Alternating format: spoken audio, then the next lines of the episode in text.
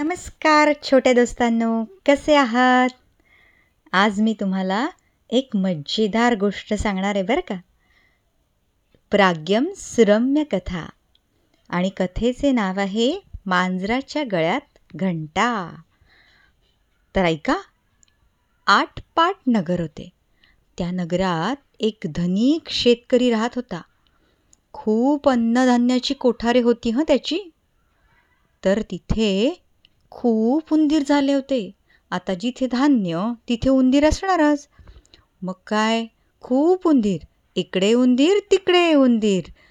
पोत्यावर उंदीर रस्त्यात उंदीर. झाडावर उंदीर जिकडे तिकडे उंदीरच उंदीर. मग त्याने विचार केला. सधन शेतकऱ्याने त्याचा कारभार पाहणाऱ्या आपल्या मुनिमजीला बोलवले.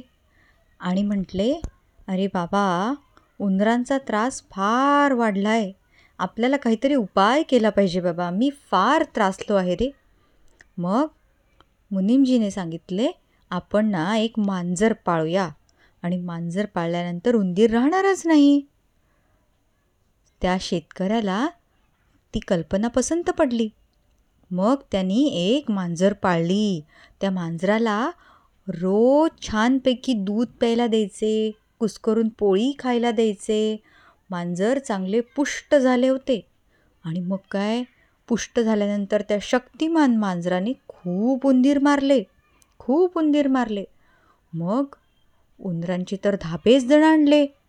सगळे उंदीर एकत्र आले. त्यांनी एक सभा भरवली.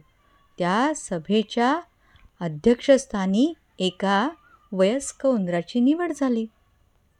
मग सभा सुरू झाली.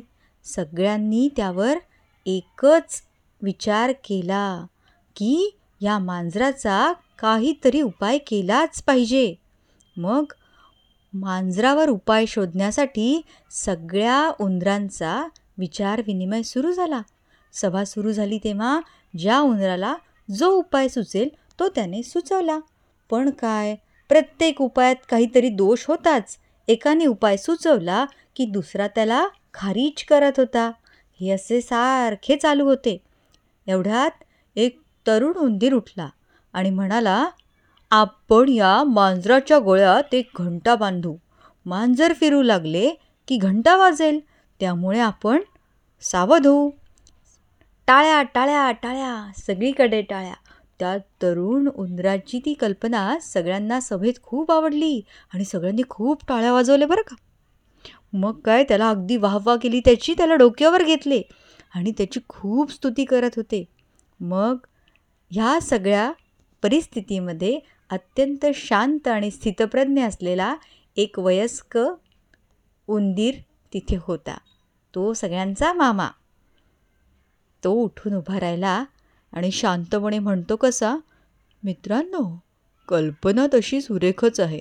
पण आता असे सांगा की तुमच्यापैकी मांजराच्या गळ्यात घंटा बांधणार कोण? मित्रांनो आलं ना लक्षात?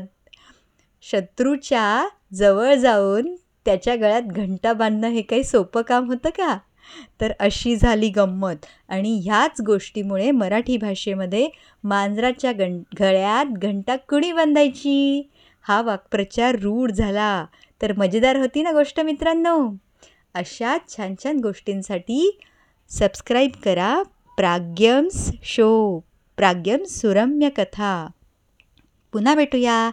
Bye bye. थँक्यू